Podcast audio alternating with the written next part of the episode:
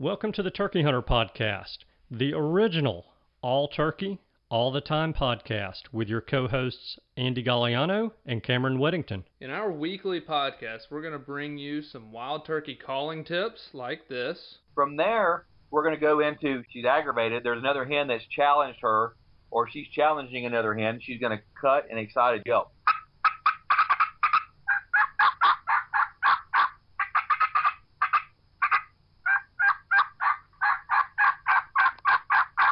Advice from old pro turkey hunters like this. the turkeys typically don't like, I think, more times than not, to travel in an easterly direction into the sun first thing in the morning, especially after he gets up.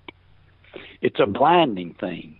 It, it, it's just like you. It's hard for you to see into the sun. Mm-hmm. So if I have a choice, I'm going to try to make it so that I'm going to be on the west side in the morning, east side in the afternoon of a turkey. Exciting live hunts like this. Holy crap, they're coming.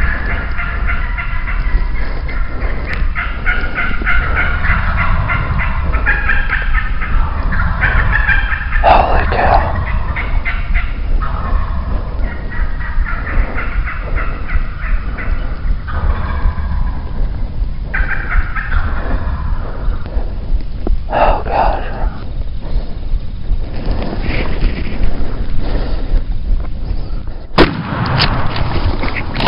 Then we're going to teach you how to cook your bird with advice such as this. with some fresh rosemary and garlic, and then cool that off and spread that along the inside of that butterflied turkey breast that we've seasoned on both sides. Wildlife management tips for your property, especially with turkeys like this. if you look at the type of habitats that turkeys need for nesting and brooding, that tends to be habitat that can be managed more successfully with growing season fire than with dormant season fire. And hopefully along the way, we'll get plenty of these. Well, on November the 28th of 1953, I was hatched. When I popped out of my mom and the baby doctor spanked me on the bottom, I went, ow! And I've been doing it ever since. I like that. Thank you for tuning in. And now, for this week's show. Hello, and welcome back to this week's episode of the Turkey Hunter Podcast. You are listening to episode number 335 Ballad of a Young Turkey Hunting Book Author with Hunter Ferrier. And I am your co host and the guy who got to take a little test run on his new turkey hunting toy. And I'm your co host and the guy who's changing his tune. Which tune are you going from C to D, or are you going from what, what? What are you talking about here?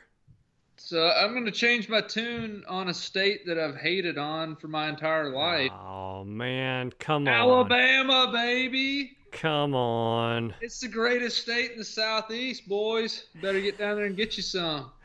Thanks for ruining Alabama. Well, and and not there, only man. that, but thanks for lying and ruining Alabama. Hey, I'm riding Alabama high right now. So I mean, those of you that follow me on social media, you saw that I've gone back to Alabama and conquered a wild turkey in Alabama, which is no small feat. So that's why I'm saying this. The guy Uh, kills one tom on public ground in Alabama, and all of a sudden, it's the best state he's ever turkey hunted in. Oh, oh my gosh, guys! I'm just telling you, you drop your tailgate when you get there and just get ready to load it up. Yeah, Yeah.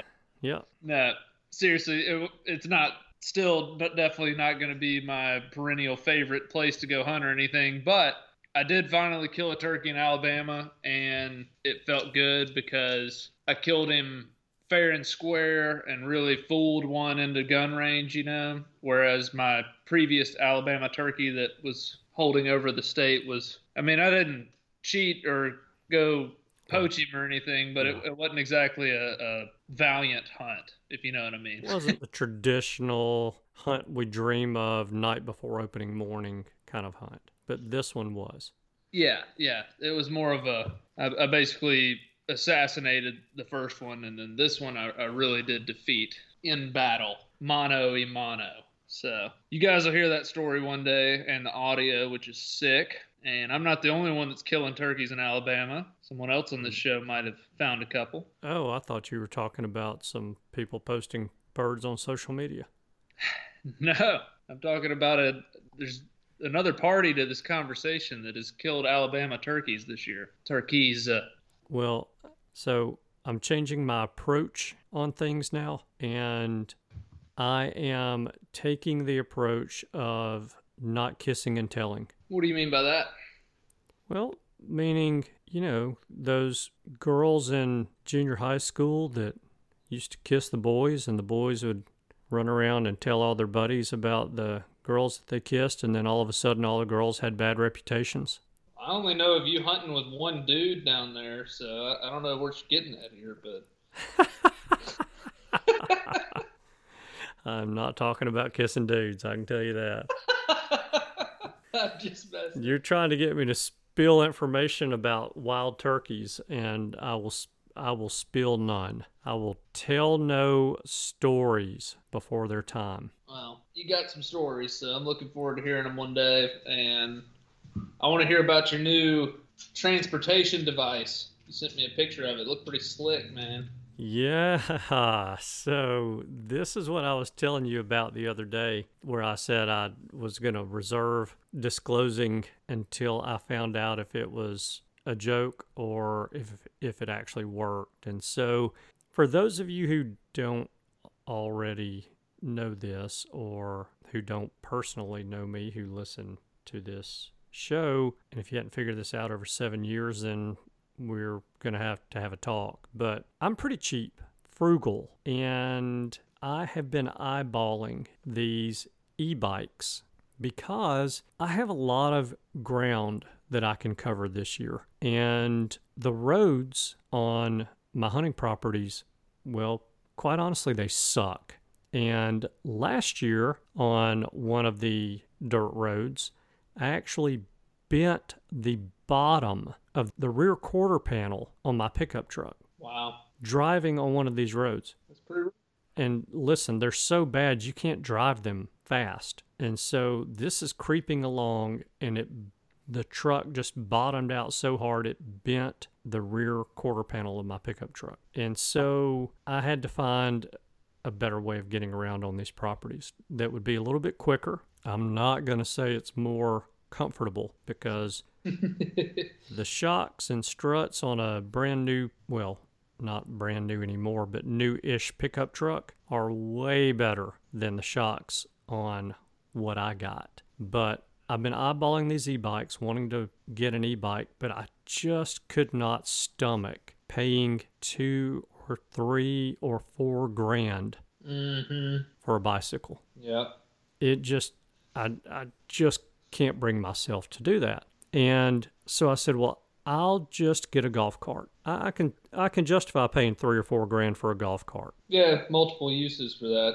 Exactly. Even though I don't golf, you know, Yeah. Still ride around the neighborhood or whatever. Yeah, egg my neighbors' houses. I mean, it'd be great for that. But I got something even better for egging my neighbors' houses. So I ended up not getting the golf cart yet. I'm going to get one one day, but I have not gotten one yet because I don't want to have to fool with loading the thing onto a trailer and hauling the trailer around with me every single day that I go hunting. And I can't leave it on one piece of property because my hunting properties are spread around. They're all within a 15, 20 minute drive of one another, but still, you know, I'll go hunt one, and if the golf cart's not sitting there waiting on me, then, you know, here I am walking or driving, and we're back to square one. So, can't justify spending the money for an e bike. Don't want the bulkiness and inconvenience of hauling around a golf cart. I've got a four wheeler, but I want to get around quieter than that. So I thought, okay, I'm going to buy a mini bike, a small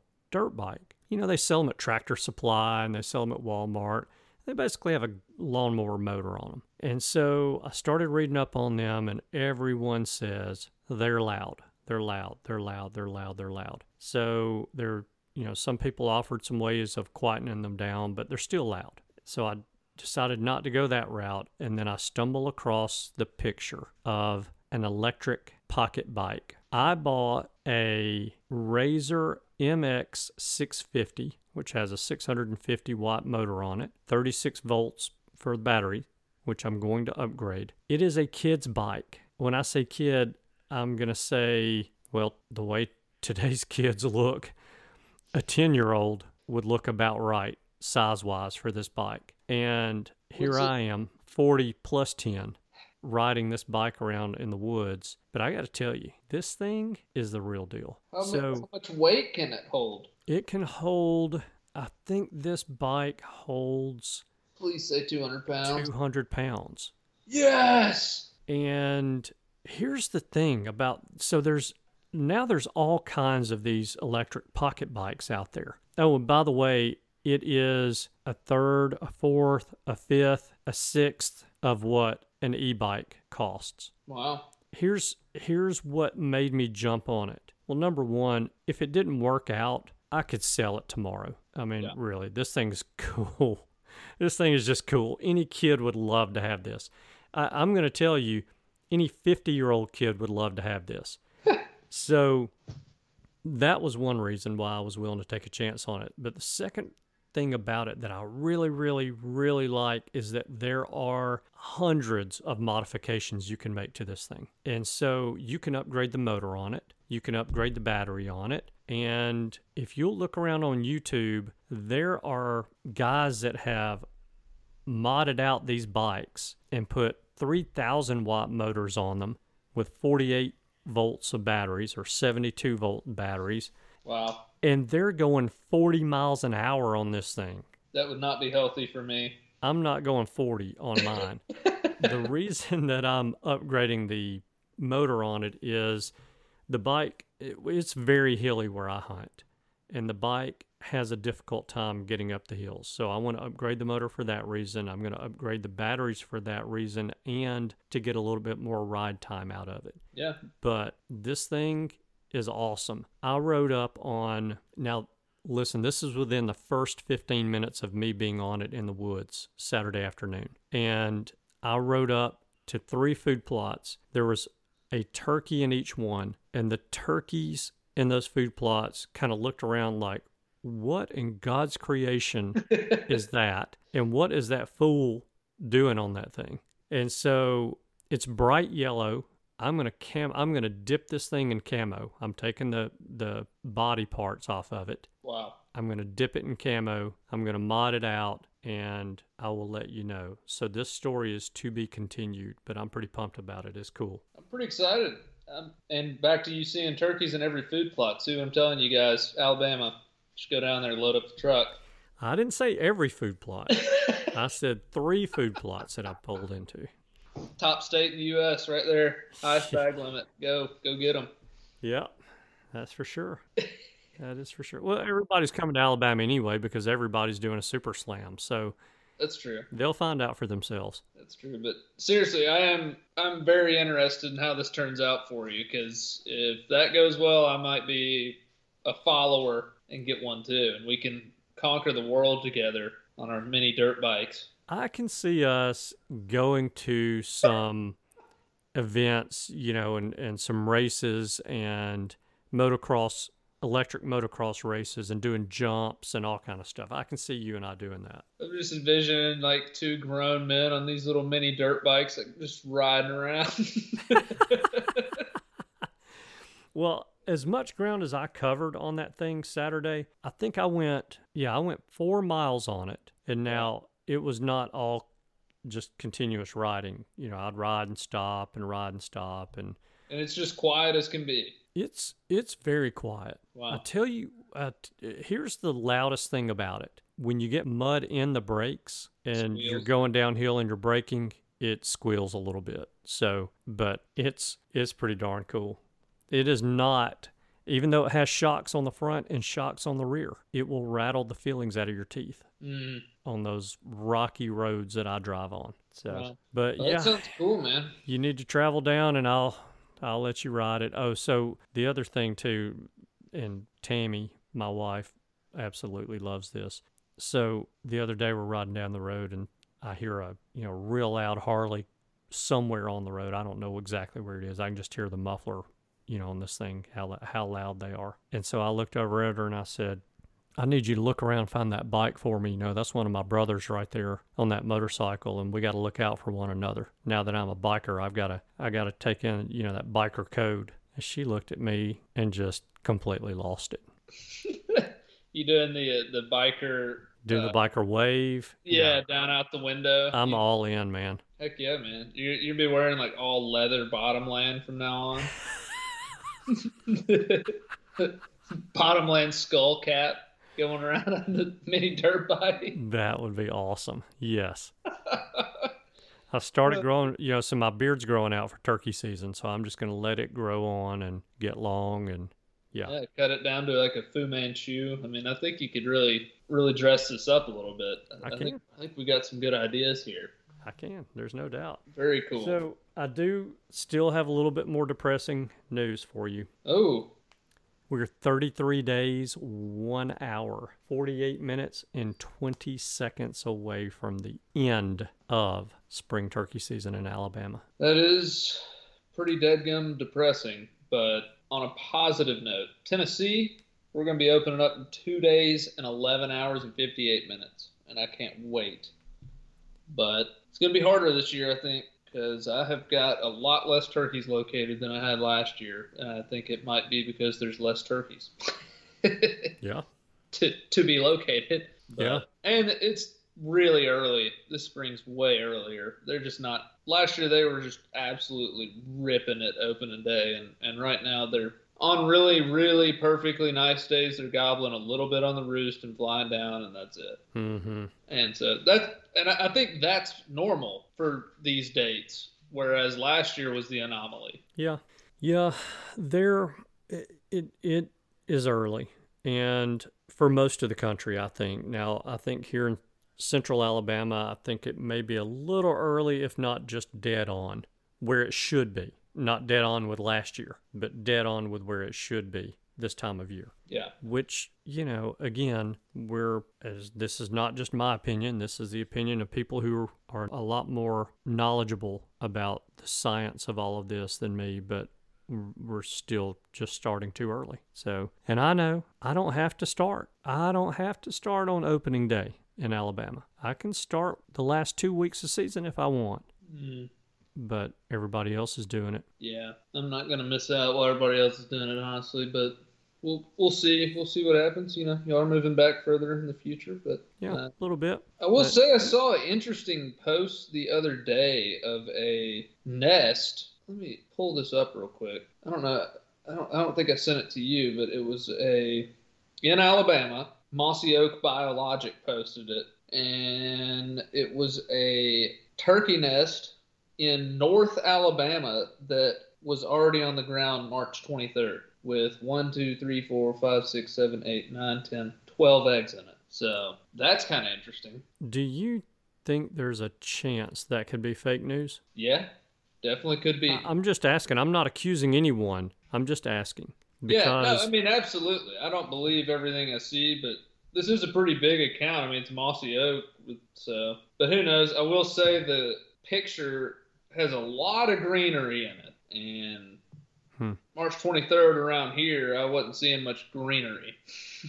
well, and you've been in North Alabama. Yeah, I I don't know. We'll For see. But, I mean, they they posted. I thought that was interesting, and I mean, things happen. You know, like I, I could definitely see that being an anomaly of a hen came in, you know, earlier than anticipated and got bred and laid a nest. You know, but that doesn't mean all of them are sitting on the nest. Well, eh, so you have to work backwards on that too, though. So 12 eggs, 12 days. hmm So if she was laying one a day and the last one was laid on the 23rd of March, then that would put you at March 11 that she started laying. Yep. And so it's, They estimated Two- a mid-February breeding. yeah, I was going to say two weeks. Um, isn't that right? Is it two weeks from the time that they're bred until they lay the first egg?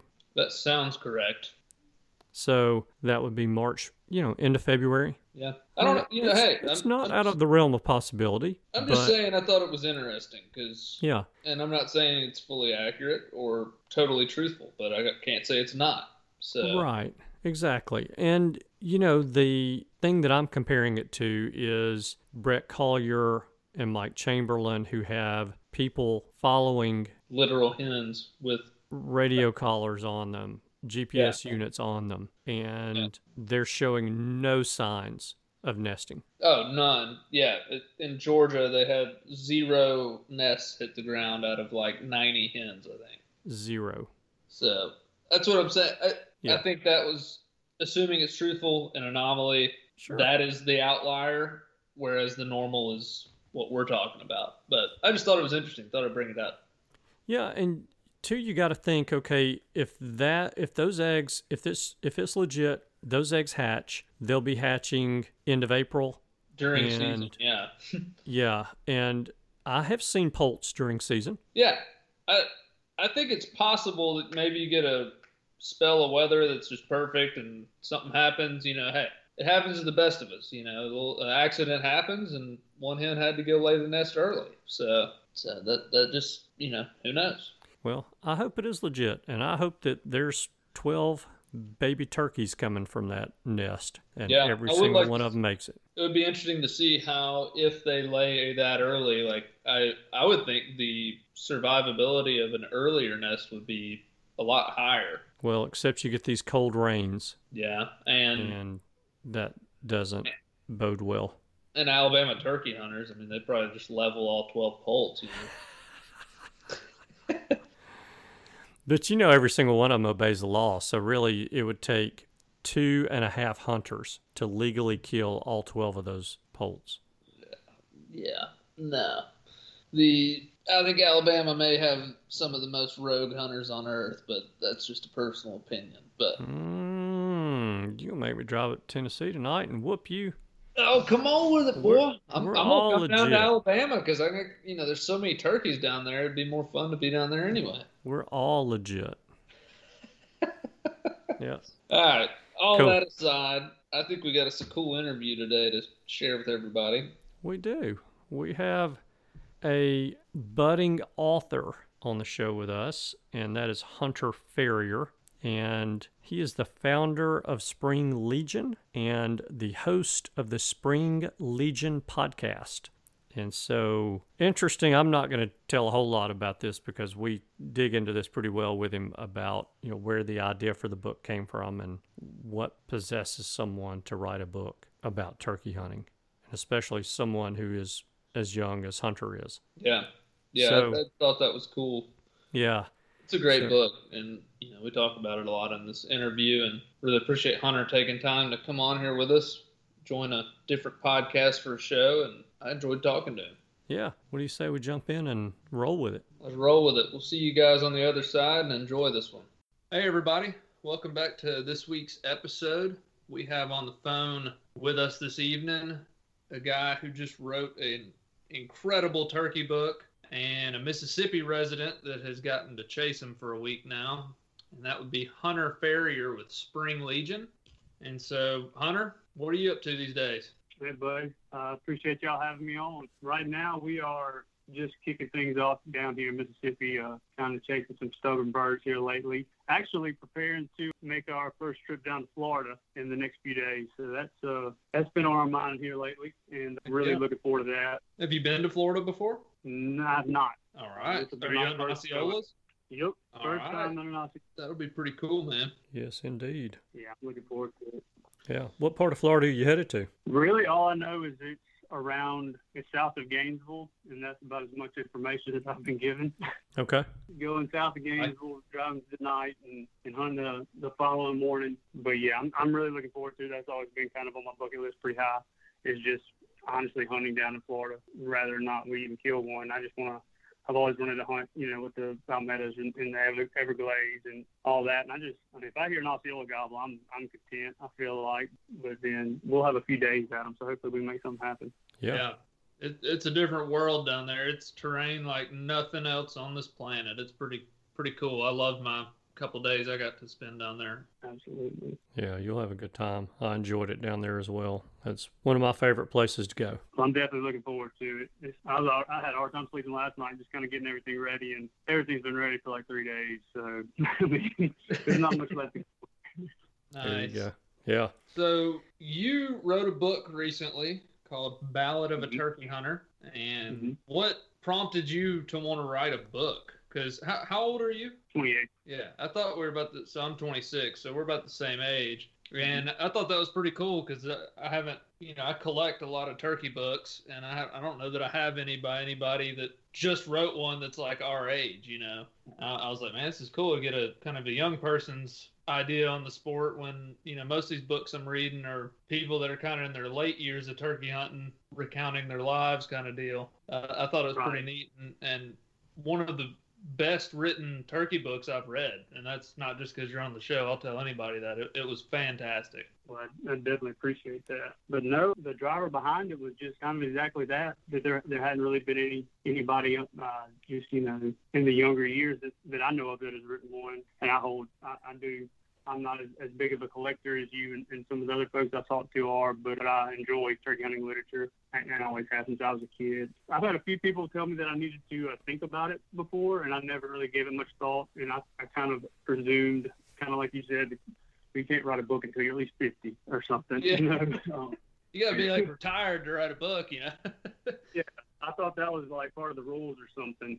But no, what happened was I ended up. I wanted to. it- It's kind of the kind of the mantra behind Spring Legion as well is is trying to preserve or just kind of reignite. I guess you'd say that kind of the the old school, the the traditions and heritage and authenticity of turkey hunting is, is I kind of knew to be kind of reignite that with a younger generation, whether it be our age or honestly even even younger, the college college years or so. yeah. And I think um, really, I mean, it was kind of a on a whim deal. Uh, I ended up, I got that as a, as a positive for COVID on Christmas Eve, and that was kind of we were. I just kind of got everything in line for the upcoming spring with Spring Legion, and, and got you know all the upcoming orders underway, and worked out all the you know the numbers and everything. So I, I kind of had a little bit of spare time, and was really just planning on reading a few books during that, that two weeks. But then I kind of got a while here and decided to give it a shot and try to write one, and wanted to uh, get it written by the end of quarantine. That was kind of my goal. And then I wish I'd probably give it a month instead of two weeks. Looking back, a lot of sleepless nights kind of occurred during that two weeks. And so, yeah, gave it a shot. Just jotted down everything I could think of as far as, you know, turkey was concerned and, and kind of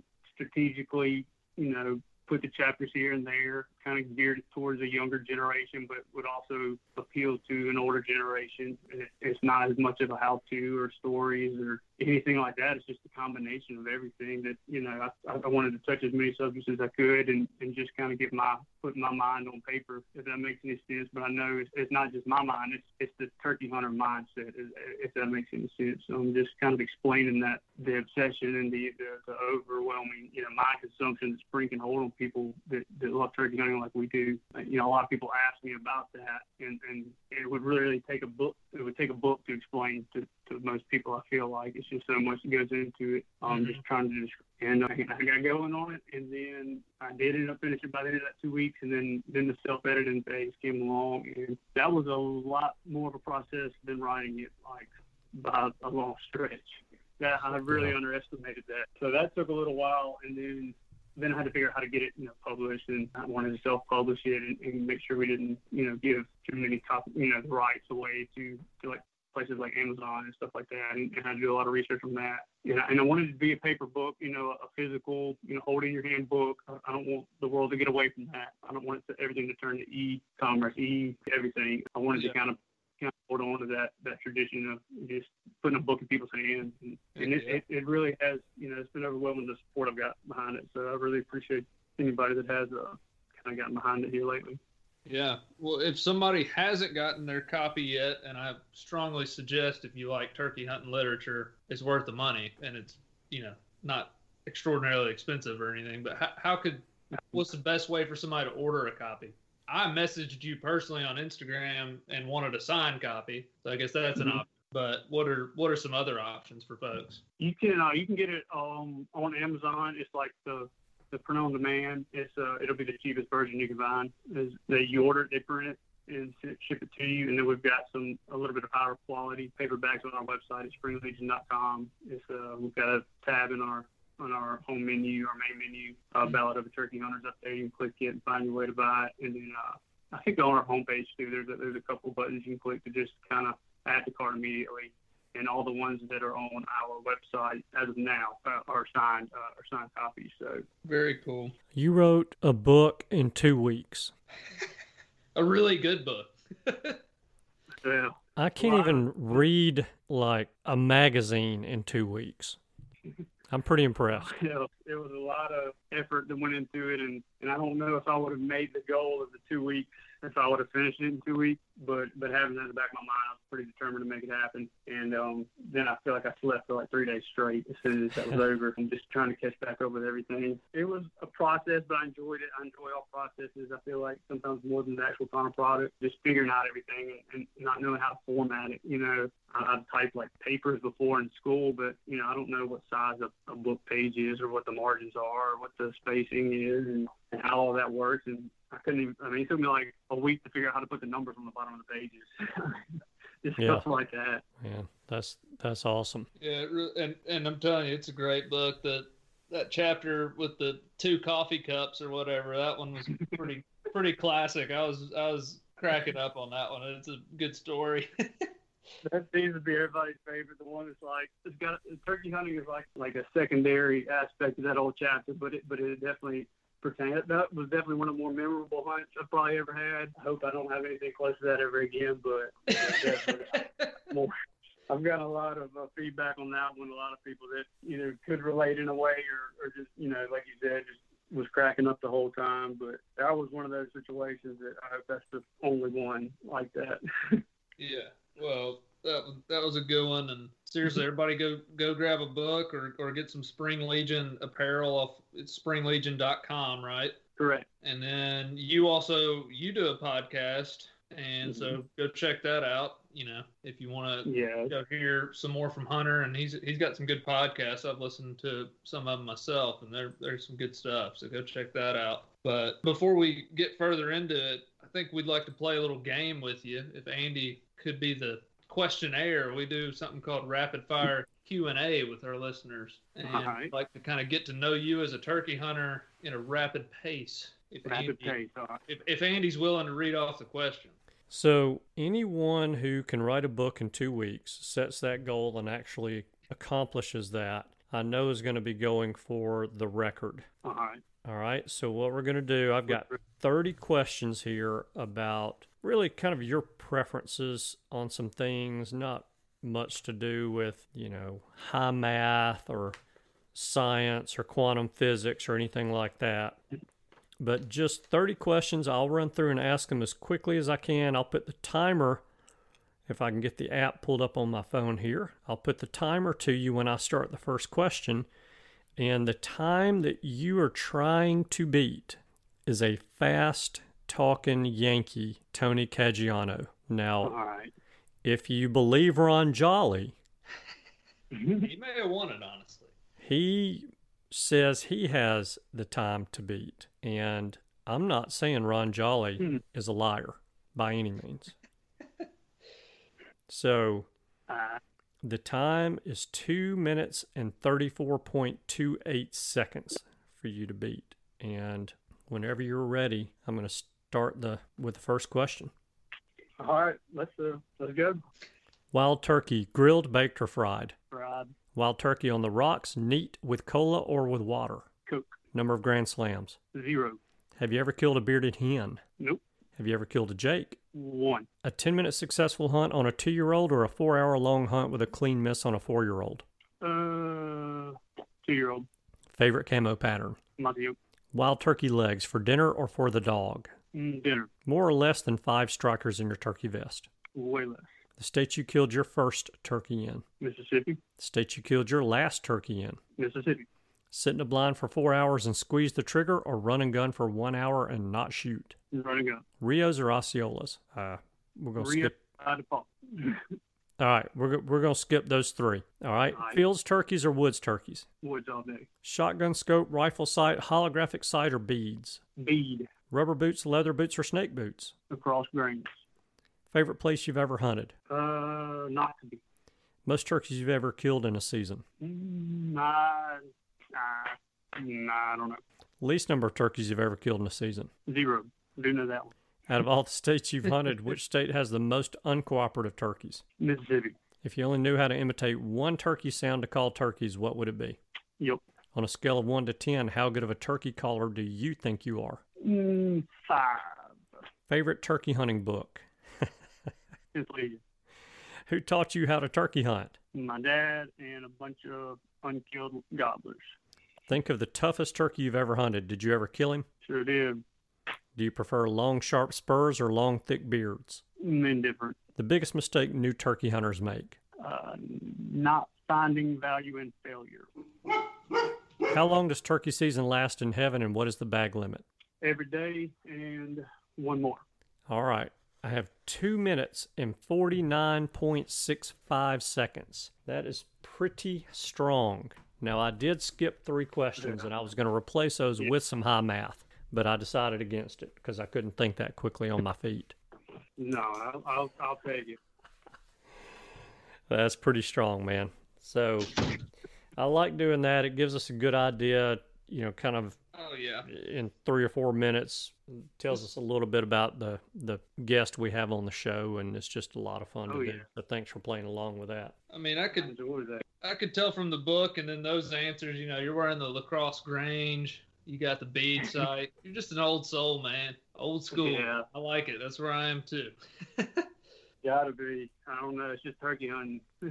Yeah, so with the bead sight, because these days, I mean, everybody I know is like, you don't have a red dot on your gun. I mean, it's like I- I'm committing a sin with a bead sight. Why do you like a bead? And I'll tell you why I like a bead. I, I've always shot a bead, and I, I've never. I've like I've looked through the uh, the red dots or or holo, holographic um sights and stuff, and I it's just I, I don't. If it ain't broke, don't fix it kind of deal. Um, I like being able to see. That's just one more thing I would I would think would get in the way. I don't know. What if the thing runs out of battery? What if you can't see through it? Uh, I mean, I shot a gun for I don't know how long. It didn't have a bead. I actually on the barrel. So that was kind of my, my thinking of, of, of hunting and shooting. Um, but I got a lot of friends that do have. I think I know at least one of my brothers. They use a red dot, and and they love it. They grew up kind of using one, so it's just what he's more comfortable with, I guess. And I'm just a little more comfortable with the bead, I guess. Yeah. Well, I just grew up, you know, squirrel and duck and hunting all kind of stuff that moved, and so I got used to shooting bead sight and moving, hit, hitting moving targets. And I can't tell you how mm-hmm. many turkeys I've had to shoot that you know spotted me when I made that last move, and I got to shoot them running. And when I Oh yeah. I went to that red dot for a season, and I mean, you're aiming like you're shooting at a deer. You know, I mean, you you're aiming, and I just didn't feel natural with it. So that's why I went back to the bead, and I I still miss, you know, like everybody, but it's less frequent than I did with the red dot. I, I don't aim as hard. I just naturally shoot the target, which I'm used to doing. So Right. And that's I, I'm, I, I kind of, I know what you're talking about. Um, yeah, a lot of times I'm, when I'm, you know, kind of throwing up the gun. It's, you know, he's then wound up coming around to my left or something, and it wait until he's got at least two steps of clear on either side, and you just lift that gun up as quick as you can, knowing he's going to see you, and he's got one second to tuck his wings and one to turn around, and yeah, you got two seconds. you better make it count. But yeah, you're the first person we've had, and I don't know how long that said a bead side. Everybody else is you know holographic and stuff, and there's a place Really for it. I think it's just a matter how you grew up, but bead sight seems Yeah. to me best. oh yeah. i've i'm just glad to hear cameron say he shoots at running targets i don't ever do that Yeah, right, all mine are one and done one shot and down right, right. I'm with. yeah Yeah, mine are usually the first shot he's already running because they hardly ever come up where they're supposed to. So you know. Oh yeah. But anyway, well Another me thing in your book, one of my the more interesting chapters I thought was kind of on woodsmanship, and mm-hmm. I think you, I think the title of the chapter was "Crows or Snitches" or something like that. Yeah. Mentioned. And man, that's so true. And people don't realize that. I, I know Preston Pittman's been on the show and kind of said the same thing. But would you expand on the statement that crows are snitches? Oh yeah, that's um that's kind of a product of, of growing up in the woods, I guess, and just kind of that's how I was spend my spring breaks as a kid was kind of going out, you know, kind of behind the house and, and just where or my friends' houses and, and going out and sitting in the woods and, and just just trying to learn different things about you know just woods themselves and and um kind of what I was alluding to the crows or snitches. I've always kind of that's the first thing that comes to mind just when it comes to like reading nature um, which is a, I think is a crucial step in, in turkey hunting and, and really anything outdoors is being able to read what's around you and, and kind of develop that that mindset, I guess you'd say, just the, the observance with nature and and um, there's a there's, there's a lot in that, that chapter you're talking about um, when it comes to what's, what's going on around you and what does it mean and, and I guess all of them are really theories. I can't prove any of them. I'm not a biologist or a crow, but from what I've from what I've kind of learned that um, I've I've been uh I've been turkey hunting, deer hunting, you know, you name it, and um and I'll kind of be sitting there and, and a, a big murder of crows will get to cutting up over you know 80 yards or so to my to my right or about two o'clock or so, and and I'll just kind of be sitting there waiting it out, and and then sure enough, about 15 minutes later, a deer, a turkey, or you know something comes walking up from under that area, and um Mm-hmm. and so I started kind of you know paying more attention to that and, and thinking you know maybe that this is kind of like an alarm system in the woods or something. And man, you it doesn't matter how quietly you're walking. If you're walking through the woods and you walk under a crow, that joke is gonna let everybody know where you are, and uh, and they're all gonna get to cutting up. So it's one of those things that I think when you're in the woods, you just think you're hearing crows because they live there, but but what are they? What's really happening? You know, what are they? Why are they doing this? And why are they doing this in this area? And Yep. I, I think it's really, you know, sit still for about 10 minutes longer if I've been calling and hadn't been hearing a gobble, and all of a sudden they get to, you know, they get to cutting up behind me. I'm going to start kind of, you know, cutting my eyes behind me just in case. And, and, and I have had a gobbler come up behind me 10 minutes after that, you know. Um, and I, you know, I, I, try to look for little quirks like that all the time as much as I can. And yeah, and I had that yesterday morning. I was hunting in Georgia, and at noon I was leaving, and I heard just these crows going crazy, dive bombing into these pines. I sat there and kind of just standing there watching them, and I was like, man, I bet I bet they're bombing a turkey because I've seen them do that too before. And sure enough, Mhm. about five minutes later, he gobbled right there under him, and I was like, yep, there he is. So then I went Really? a tail handed to me, but that's another story. But anyway, and then you also said, you know, a squirrel in one of your stories can give them away, Oh, yeah.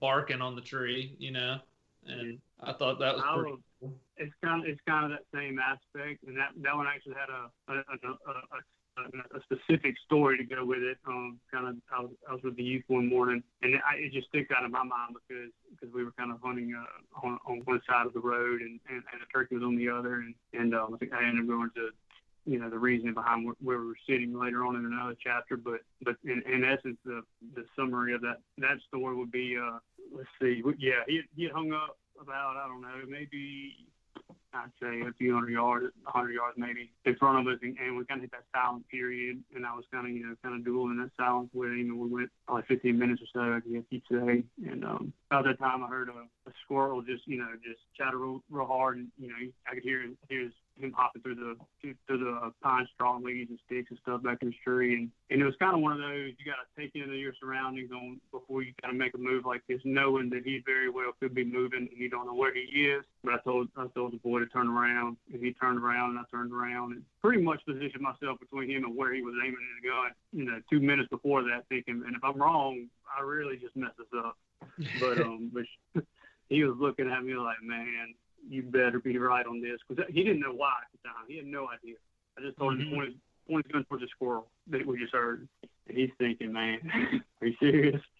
Um, but no, about two minutes after I was pretty sure he was settled down and kind of not about to, you know, start thinking we're joking around anymore. Um, I let out uh, just a few walking purrs, just, you know, something like that. And, and that turkey hammered about 65 yards in front of his gun barrel. He looked back at me, you know, like, what just happened?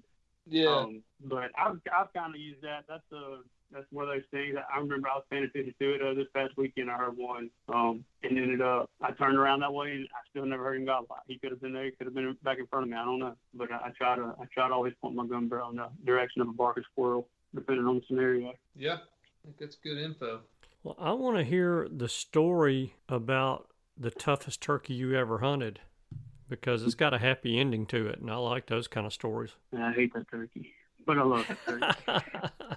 Uh, that turkey changed my mind on a lot of things. Um, I don't, I don't remember the day that I ended up sitting down and figuring it out, but it was, I, I ended up figuring I combined the morning and the midday and the afternoon hunts, the time that I was pretty confident I was hunting this turkey and only this turkey, and wound up hunting him 83 times, and he was 82 and one by the end of it. Mm. Mhm. Um, um, but the the specifics that kind of led me uh, to uh, to singling him out, besides another turkey moving in, was he had some characteristics that were pretty unique to only him. Um, one of them being he had what I've often heard referred to as a top hat, um, or like that extensive head crown kind of folds over the side of the face or the front of the face. And I've only seen two or three. That's the only bird I've ever killed with one. Um, but I've only seen two or three pictures of them, and it's, it's people asking, you know, what is this? And I'm thinking, I really have no idea. Um, uh, but but regardless, he had that. So any pictures or any time, you know, we laid eyes on him, whether it be me or my brothers or my dad, um, he he he looked a little different than the other ones. Um, and uh, the other characteristic was that uh, he was always running. And uh, I thought for a little while because I was spooking the crap out of him, but then I saw him a couple of times in deer season. He was still running. And I'm thinking to myself, what is going on here? He's I just would've- always running. I would have named him Forrest Gump at that point Oh yeah, because he ran and Yeah. ran and ran. I, can't, I mean, I really, I can try really hard to think of a few times where he might have been just like kind of pecking around before he kind of just started picking up pace and then eventually running, but it was very few. Um, and, and a lot of that probably had to do with where he where he lived, which was in a rabbit patch. It used to be uh, some pretty some pretty habitable turkey woods three years before that, and then either you know the the birds that were in there had been killed or had moved off um, elsewhere, and I don't really blame them because it was it was heck getting through them just trying to hunt him. Um, there's a few roads in there, some some just crudted up pine trees that have been left around, and and and it, it, they just kind of left everything as is when they when they cut it and um, turned into a big cut of a good deer spot. But I mean, I don't care much about deer hunting, but um, my brothers do. They, they they killed a good bit of deer out there, and it, it kind of it was mind-boggling that there was still turkey in there. I mean, it did not make sense at all. Um, there, I never saw hen around there. I never saw anything. But this one, but this one bird, he he was pretty consistent. After I bumped him 15 times, I feel like he was still, you know, this is his place and that's where he was going to be. And by the end of it, I think that was uh, I hunted in the latter half of the 2016 season. Um, I think, I, yeah, I was still, yeah, I was still living in Starkville, Mississippi then came down and, and hunted him a couple of times. It hadn't, you know, quite got under my skin yet. I was like, that's that's a tough bird, but I mean, I know we we killed probably three or four out there over the past three or four years, and he was probably there for all of them. So I don't blame him for being educated and being the last one of them. Um, but uh, but then I, I moved down to New Orleans. And then realized there was no chance of finding a bird down there. Moved back up, moved back up to uh, to uh, to Mississippi to to hunt him again, and, and that's the only place I had to hunt. And it's one of those that I hunted him the first few weeks. I missed him twice. Yeah, I missed him twice on like opening weekend of that 2017 season. Ultimately got a new gun, um, superstitious reasons, and the four small black pieces that I failed to put back in the gun when I took it apart while cleaning it uh, a few days Mhm. before. Um, I still don't know whatever happened to those, but I, I'll use it every night to shoot. It just makes it good. Um, they might not even been needed, but it, it, whether or not it's superstitious uh, reasoning behind not using that gun at shooting turkeys anymore. Um, I uh, got a new gun, and then I started changing up everything I could think of after going at him three or four times. And just every time I see him, he was running. After that, he'd run across the road, he'd run down the road, he'd run at me, and then would run into the thicket. You know, I'm thinking, what in the world? Um, I think I almost used decoy one time, but uh, I ended up not. And um, let's see, went the whole 2017 season back and forth, back and forth, pretty much every day with this bird. And, and I know he knew I was hunting. I mean, he, he, he accepted it. You know, he, he expected it. And um, I sat there May first, and I, I ended up, and I, I'll let this part out of the book, but um, but I ended up sitting down. I got in about four o'clock, and I was like, I'm just gonna sit on his roost tree, and I, as low as it, it's come down to, I'm gonna sit here, and if he if he comes and flies around these roost trees, I'm just gonna shoot him, just still hunt him. And I ended up seeing him, but I couldn't shoot him. Um, he, I heard his footsteps running through the leaves, and I saw him for a little split second, and I almost put the gun on my shoulder, and I thought, no, I, I, I can't do that. You know, Yeah, he'll, he'll be here.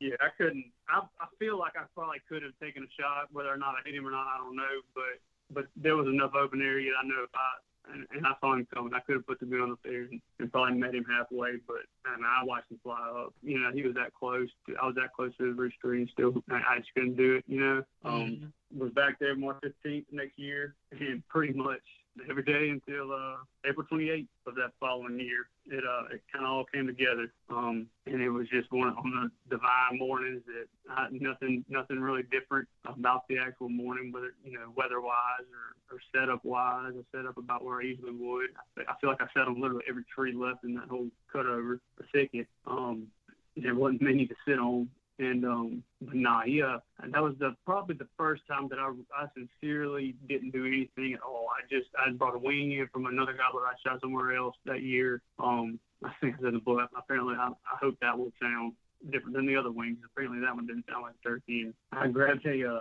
turkey foot shaped stick and felt like that might sound a little better than my hand. And all I did was fly down and scratch around a little bit, hoping to not necessarily persuade him that I was a hen over here or you know a Jake. I tried Jake yells at him. That didn't work. I was thinking maybe I could curate the curiosity of not knowing where that was a or a, uh, a gobbler, and maybe he just want to come see. You know, Yeah. and nothing else is worth. So uh, he ended up he ended up jogging jogging to that edge of the a road in front of me, ran across it. Um, he made it about six steps in there, and he, he kind of he stopped for a second to look up, and I saw his top hat, you know, over one of one of his eyes. I knew that was him. He he put his head back down and kind of shimmy through a little. I mean, it's almost like a deer trail, like a deer will go under stuff. That's what he was doing. I mean, it's just so thick, and he came up and and I, I think he got about 25 yards and stopped and looked around and I shot him. I mean, he was, I had my beat sitting there the whole time thinking, once I saw him that first time, I'm thinking I'm not moving. I'm not messing this up. I'm to have to wait until he, if he doesn't cross this, hopefully he'll never know I exist and I'll hunt him again tomorrow, you know. Um, but he's, I at least knew that I had his attention enough. He was, he was headed there to check it out and that I was not about to move and I was not about to booger this up. We only had about three, I think three more days left in the season. So, but luckily he, uh, he, he crossed that path and so that split second long enough, uh, to pull the trigger. And I feel like I, I almost caught him before he hit the ground. I was on my feet that fast. Um, I mean, I was, I was tearing through some briars to get there and, um, grab, I didn't know what to do. You know, I, I honestly to skip the trip to Texas. My brothers and my dad went out to Quanah, Texas to uh, to hunt some Rios that weekend. And you know, in my mind, I'm thinking oh, maybe I'll get a little closer with this bird. Nothing else. I don't I don't really expect to to go in here and kill him. I know will one day, but hopefully, if he does die between seasons, he's got to be pretty old by now. Um, that'd be in a, in a noble fashion. But but luckily, I was able to get him and I rolled him over and he had the top hat hanging over one eye, and the other eye was blind. It was glazed over all hazy blue, and I was sitting there thinking, man, first off, handicapped bird has just driven me up the wall and caused me to make life changing decisions. And um, second, I, I, the only conclusion I can come up with is that's why he kept running through everything. He couldn't see, you had to run till he found cover, and that's about as, as much sense as I can make of it. But that or he was really that educated and, and knew exactly, you know, where I was when I was there and didn't trust nobody because that joker was pretty keen to be blind in one eye and I'd say 50-50 on the other one with that top hat hanging over it. Man. But uh, but so that changed my perspective on turkey hunting uh, altogether. Just the appreciation I had. That was the first. I mean, that was a three-year chapter of my life kind of ended that day. You know, I didn't I didn't go in there knowing that it would end. Um, for that first you know a few minutes of standing there, I, I mean that was the quietest this woods had ever seen to me. You know, I, I knew that he wasn't Yeah. in there. Um, Yeah. And I wouldn't be back tomorrow for the first time in you know three springs. That'd be the first morning I feel like I didn't spend there. Um, so that was that was a pretty humbling moment. Just it's over with right now, but but uh, I, I still I haven't been back um, to that to that little plot of land, and we still got the turkey rights on in the field light, but still fix that yellow gate that I mentioned in the beginning of the chapter. But hopefully it holds up because I don't know if I'd ever expect another turkey back in there, and if there is, they can have it. That would be- that's pretty cool. Blind in one eye. I bet he had some stories he could have told if he if he could talk. I, I know it. I mean, just a a ragged looking bird. I'll tell you that. He'd been through it, whatever it was. Did you did you eat the legs on him? Were they tough? Who? I don't really remember. from Um, running everywhere. I do know he was pretty. He was a pretty uh, lean bird. Um, yeah, he's Yeah, doing he was cardio all day. bird. He was surprisingly. I was thinking maybe skin and bone type lean, but he was actually a pretty. He was a taller bird. If that makes any sense. Um, a taller, longer bird, and um, ended up. I think we we weighed him on a chicken scale or something, and he was 17 and a half, 18 pounds, which is big for one that's running. Uh, it's big Mississippi, period. But one that's running that much, I don't know if that scale was right.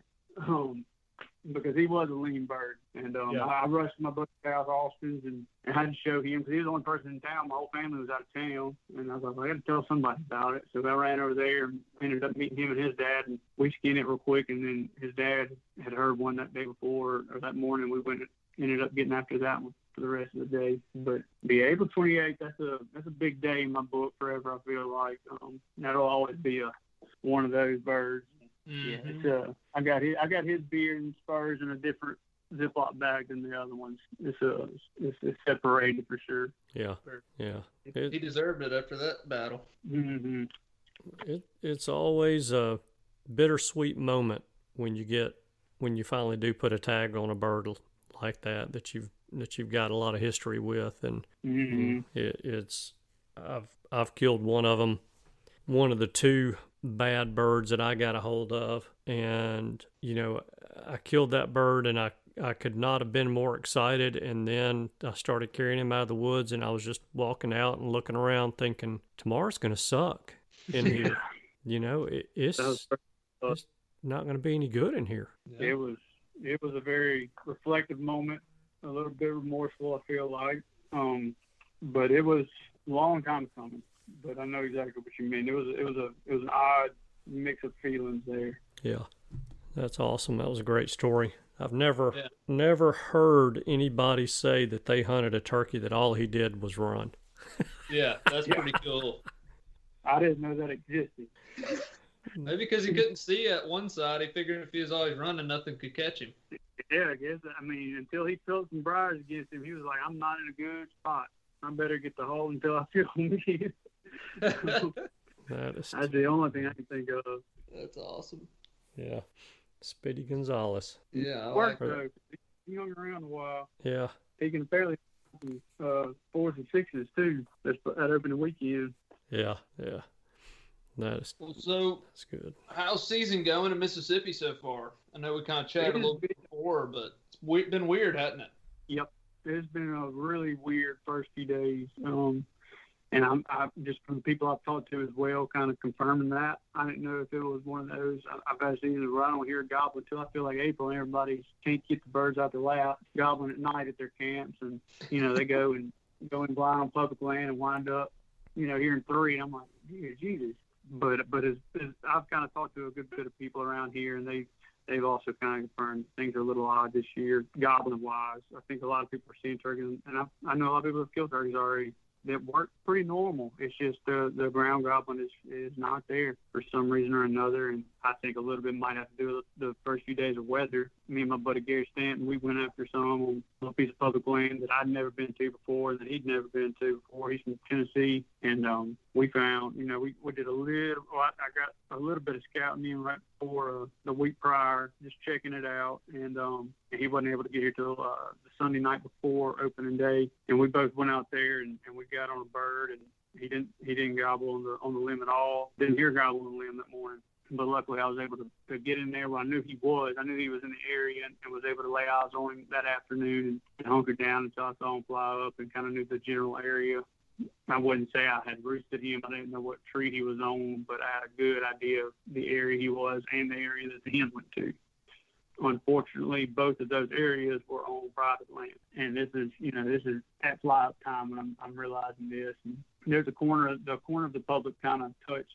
I feel like two, yeah, two separate private. Yeah, it was at the uh, kind of at, at a corner where the corner, a right angle of of the public land, kind of touched two separate private pieces, and they were like roosted on both of those, and there was a sliver of a chance we could we could get them up this hill onto the public, and um, we pretty we got in there really early and, and, and ended up watching them fly down. Um, pretty much got positioned exactly where I wanted to, and uh, he flew down exactly where I expected him to, but the hens did not fly down exactly where I expected them to. So instead of being between them, we were on the back end of it, and that was a uphill battle, literally and figuratively, for, until the bottom fell out about 9:30. I feel like. So Mm. that was a tough morning, and um, for yeah, we had no luck at just striking of a midday gobble that whole two days there. I heard one on the on the limb the, the, the following day. Um, I mean, one gobble on the limb, one gobble on the ground within five minutes of each other, and that was it. It was it was you know it's pretty pretty good you know light by then. When I heard the first gobble from him, it wasn't you know he didn't let many people know where he was. He gobbled one time, five minutes went by, he he was on the ground, and that was it. not much uh, not much hitting on there, and then um let's see. Well, this past weekend was an eventful morning, but it was um it was a a learning morning, I guess you could say. Past uh, Saturday, yeah, Saturday. Me and my buddy Austin Fields, he's also the coach of the Spring Legion podcast with me. He helps out a whole lot with Spring Legion. He's a he's a big factor in why it's why it's around today. Honestly, we got after uh, some birds on this piece of land that neither of us had been to, and uh, we went in completely blind, just kind of going off of going off the guy that was telling us about it. And uh, we looked down. We we wanted to get to this corner, just kind of looking at creeks, looking at onX, and looking at the topo maps and stuff, and and it kind of positioned ourselves to to to make our way towards this corner of the property that we wanted to get to, and we made it almost there. And um, I hadn't I hadn't really looked at the map yet, besides just directional, you know, walk down this lane until it comes to here, and then we'll figure it out from there. Well, we got there, and and um, I, let's see, I do. uh, fix something on my vest or something. We had stopped for a little while, and we were trying to, you know, pull it up, and, we got there a good while before daylight, and we just wanted to get to a high point where we could hear gobbles and then make our way towards it, and um, without bumping any, and, and talking to the the guy that uh had just he'd actually just acquired the rights to it. He'd only hunted I think once. He he had told us you, you know get in there early, you might walk under some, and that was all that was automatically was in my mind the whole time. So we crept in there as quietly as we could, and and we hunkered down in this little uh, little trench looking either an old road or trench. Doesn't have much time to see where we were. I just wanted to get out of the any openness to uh, to fiddle with our vest or whatever we were doing. And right before we kind of picked up to go back, uh, kind of pinpoint where you know we were about to you know really go listen. I, I pulled it up on my map and I was sitting there telling him, I said, uh, I mean, if I had to guess, you know, I think they'd be roosted right about here. And by that time, one hammers right over us. Mm. And I mean, we had light out on on the vest, and like, and I'm thinking, good gosh, we uh, we we froze right there. Turned the little flashlight off, froze. I had no idea. I, he might not have been able to see it, but probably under his tail fan was probably blocking it. So we froze in the middle of the road. I'm telling you, man, it was. I mean, my heart went from I don't know what a resting heart rate is, 75 to about 180 in about three seconds. And I I'm, it was one of those that you almost want to convince yourself you did not hear that. But oh yeah, we did. He, he got it two more times right there, and we are stuck frozen. He's turned one way. He was holding something, and I'm turning the other way. My gun is about six yards in front of me, laid down, facing the other way. Um, it is loaded. Yes, it was loaded. We just loaded them, set them down, was getting everything ready, and um, so we froze there. And about that time, we started hearing hens flying around above us, which I, I don't even know what these woods look like. I don't know what's behind me. I have no idea it's been dark this whole time, and I hadn't even thought about, you know, looking. I don't even think I pulled up the satellite mode yet. I just know this turkey's right above it, and um, so we're frozen there. I'd say 15 minutes, and these things start pitching down, and they pitch down. I'd say within 30 yards, uh, and, and which might have been in an open area. The, the the direction he was facing, it was behind me, but I could hear him purring and and just clucking around. I'm thinking they really don't see us. um, we're, but it turns out we were actually pretty hidden if, if we just didn't move. We, we we slipped our face mask on as soon as we heard it and just froze. I'm frozen at like a half stride, and every time he gobbled, I'd inch up. He was blocking me from the hens, and I'd inch up towards my gun. And he get he had two more gobbles after that one. And about then, I was within I'd say one good lunge and arms reach of the gun, and I just sat there. It seemed like probably six or seven minutes, and finally, as soon as I heard the first wing flap, I you know, took that last one and grabbed the gun and had it, you know, went down to a knee and pointed it in the direction that I, had, you know, just guessed that he would land. I mean, I had 15 minutes to sit there and evaluate the land, kind of process of elimination. You can't land here, you can't land there. You, you're not going to land over there. I had a good guess at where he was going to land. And sure enough, he did. And I had the gun pointed at him. And it was still pretty dark in the woods, and I I could not verify, but I almost just shot, which would be you know the the knee jerk reaction to there's wings flapping from the direction that he was. You know, this is going to be a gobbler, a mature gobbler. Which you, I mean, I wanted then when the moment of truth came, I wanted to verify that. And in reality, I had no idea at the time that that was a goblin that had flown down. If he was the only bird up there, if it was not a jet goblin, it, you know, I, I, he would not turn one way or the other. He landed facing away, walked on the trees, then he was facing towards me. And both times I could not see a beard on him, so I, I kind of opted out of shooting him. And then finding out when you know there's a dead hen up there, a dead Jake, or you know, Yeah. would have been great if it was a dead long beard, but I mean, that would really kind of, you know, No. verify. either. But it was pretty cool because one of the hens flew down, flew down his way. The rest flew behind me. One flew in front of me, and it was cool just kind of just taking little notes of what she did. Because as odd as it sounds, they had no idea we were in the world. I think we had frozen in a perfect spot. Um, we were in a, in a big dip in the in the terrain, and we were we were stone cold frozen. But it was cool. I mean, I was counting her yelps. I was, you know, just my mind you can tell was just was going ninety to nothing on what is she doing, what is he doing. Just getting to see that up close, real, real occurrence, real nature happening. For him to, you know, they they all flew down there, not one putted, not one did anything the whole time until they all walked off. That was really cool. I mean, that was worth. I'd rather that all day. I'm glad I didn't shoot now. Just being being able to see what they did. And they're like, all right, four note yelps with uh, with a minute 18 in between on you know just logging all this in my mind for next time not somewhere but You know how to uh, talk, yeah, she did like three, three four note yelps and that word he flew down and about hit her when he flew down um, so guarantee that's what I'm gonna be doing next time I go Yeah, no doubt. Well, man, so there's one more that's that's some good stuff. That's some good stuff. And the the good news is it's only going to get better from here. So Yeah. I think You know, my the guy that kind of taught me everything uh, I know about turkey hunting, he or one of the guys I should say, he always said, you know, I'd be like, man, they're just not gobbling right now. I know they're there, they're not gobbling. He was always like, well, they're that means they're breeding like crazy, like they're really peak breeding right now. I don't know if there's any truth to it. That's what he always said. hmm Yeah, I've kind of heard the same, and and and I'll, I'll, I'll see them strutting here and there. And it's just, and I, I, aside from that, I haven't heard any hens really, or hearing anybody calling up hens. Yeah. just doing their thing, which is which is cool. You, but but then again, usually I'm I'm it's a lot greener around here opening opening day. I know usually around March first things are green enough. I feel like where, I, where I'm at in Central or, or South Mississippi, I work in South Mississippi a good bit, and you can almost follow the line all the way up. You know those those uh, north south you know highways and interstates and where it's green and where it's not, and kind of especially between there and like Starkville. Starkville would always be uh, open woods, and you go, I'd go hunting South Mississippi or South Central Mississippi, and it'd be a, it'd be pretty green. You'd have to kind of adjust your hearing on distance and uh, a gobble. But man, up until about probably these last few days, it's been it looks like December out there. Yeah. Um, so Yeah, I don't I Texas- don't know if that storm had anything to do with it or not. I texted Mike Chamberlain uh, and asked him, you know, could it have been that winter storm we had? Did that push him back? You know, I was, I was wondering if that was what did it. And he said he didn't think that was it. He, he said in his area, at least, they had a really bad mast crop this year and said the hens mm-hmm. were in poorer condition. So they're going to, they nest later in that case. Now, I don't hmm. know, you know, around here, I thought we had a pretty good mast crop. I saw a lot of acorns, but that's what he said. I think that's South Georgia. Is that where, Andy, is that where Mike is? Yeah, I think it's it's South Georgia.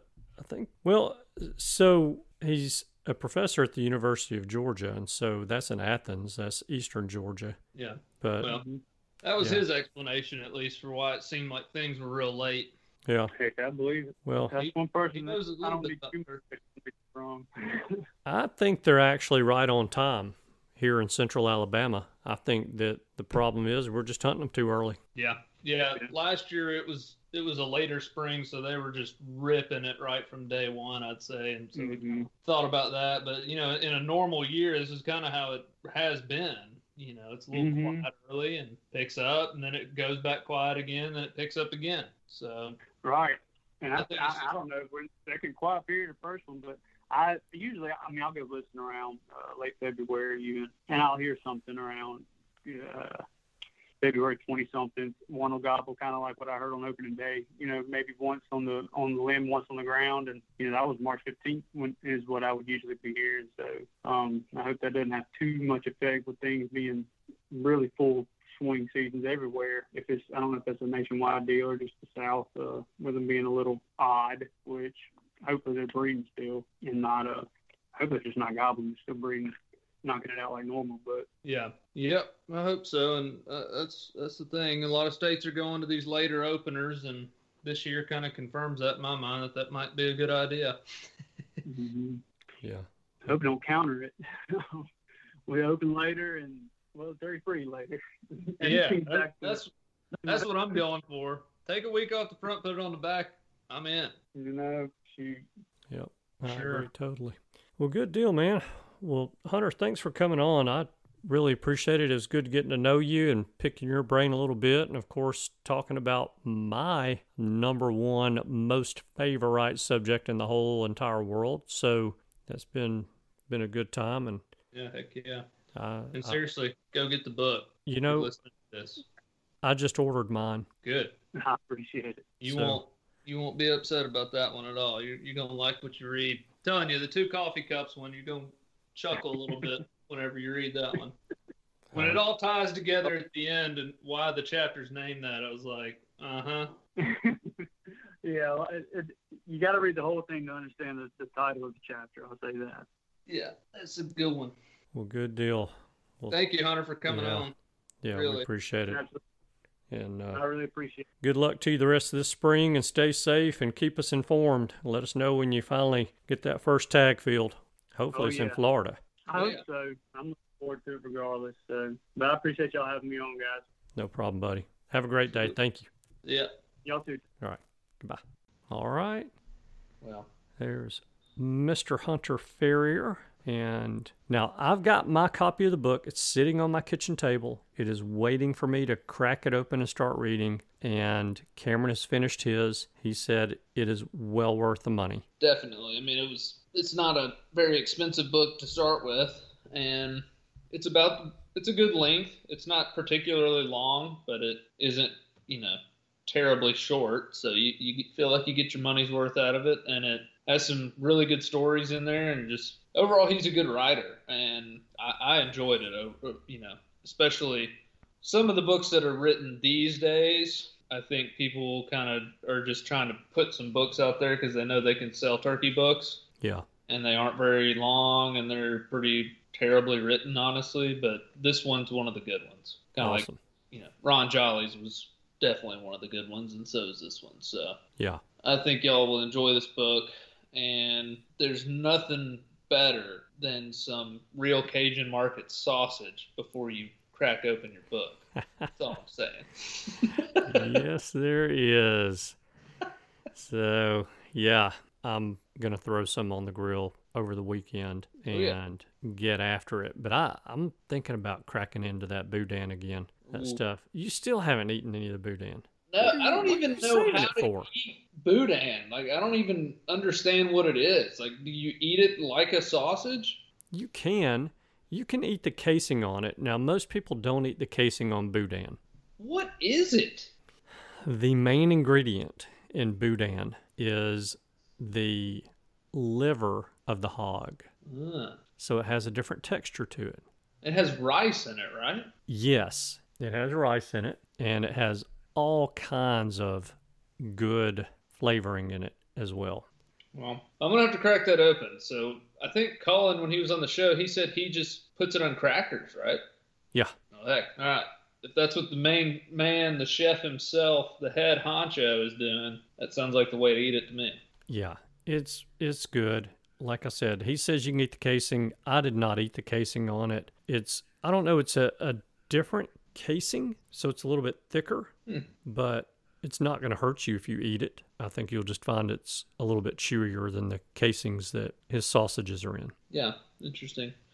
Well, cool. You, you guys go pick up some boudin from Cullen Lord with Real Cajun Market. You can contact his wife to order as much boudin as you possibly want and have it put right on your door. Can't and be. all the other good flavors that they have. I mean, you if you got folks coming over the house for Easter, Oh my gosh, yeah. You got andouille, you got That bacon and ba- yeah, brown sugar, Yeah. rosemary, garlic, pineapple, and jalapeno. I mean, Well, and those are all sausages. pineapple and pepper jack.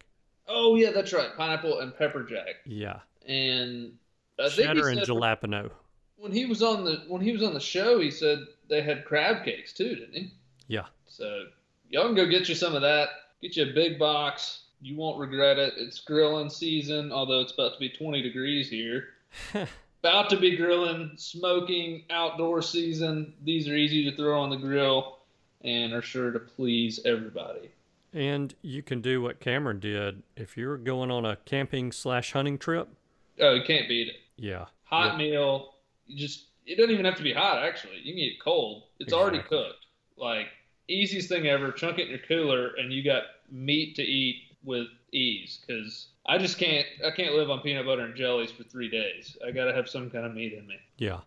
And you know, that's gotten easier with the prepared meats that you can get at the grocery store that are already cooked. But I'm going to promise you, They're not this quality. they're not this quality. And you can throw these in the cooler. All you got to do is keep them cold, pop one or two of them out. That's your meat for dinner, and you're good to go, man. I mean, it, it just doesn't get any easier than that, nor any better. It's like you said, you're eating like a king in the middle of the woods. That's hard to beat. So, for you guys who want to order some, call Ann Lord. The number is 678 471 1150. And do me and Cameron a huge favor. Mention to Ann that you heard about them on the Turkey Hunter podcast. Absolutely. Y'all definitely go do that. And please mention us because that's how we're bringing it to you for free these days. Yes, indeed. What do you think? You want to stick a fork in it? Speaking of food, Yeah, let's please, because I got some venison steak bites that are calling my name out right now, son. All right. And once again, that is our favor of the week. But I'm going to ask for one additional favor from everybody listening. It's very quick, very easy. If, no, no if, when you kill a turkey this year, please, please register that turkey using the registry system that your state has in place. Yeah, That's it. That's the favor of the week. absolutely. That to reiterate that, because Andy's from Alabama, you know, the greatest turkey state on earth that I just experienced. Y'all had what nine thousand turkeys registered last year? Last year was a record year. I think they registered 20 or 22,000. That's still way too low. So uh, I'm just saying, it's any state register the bird. It's like just register it. They need that. That information needs to be had. Yeah. there's there's nothing further to say. It needs to just happen. It's the right thing to do. It's required. Register your birds. No doubt. All right. Wrap it Let's up. Wrap this up then. Thank you guys so much for tuning in this week. We know that you have choices. We appreciate you spending your time with us. We hope you have a wonderful week and a safe one as well if you're in the woods. We look forward to seeing you again next week. Goodbye. Goodbye. Thanks for tuning in. You were just listening to the Turkey Hunter podcast. If you enjoyed the show, please go on over to iTunes and leave a five star review. And make sure to head over to www.iamturkeyhunting.com to subscribe for free turkey hunting tips, tactics, strategies, and product reviews to help you have a more successful turkey season. And stay tuned for upcoming episodes on hunting afternoon birds, how to film your hunt, and the breeding cycle of hens, as well as some guest interviews. Thanks again for listening. We know your time is valuable, and we appreciate you sharing some of it with us. See you next week.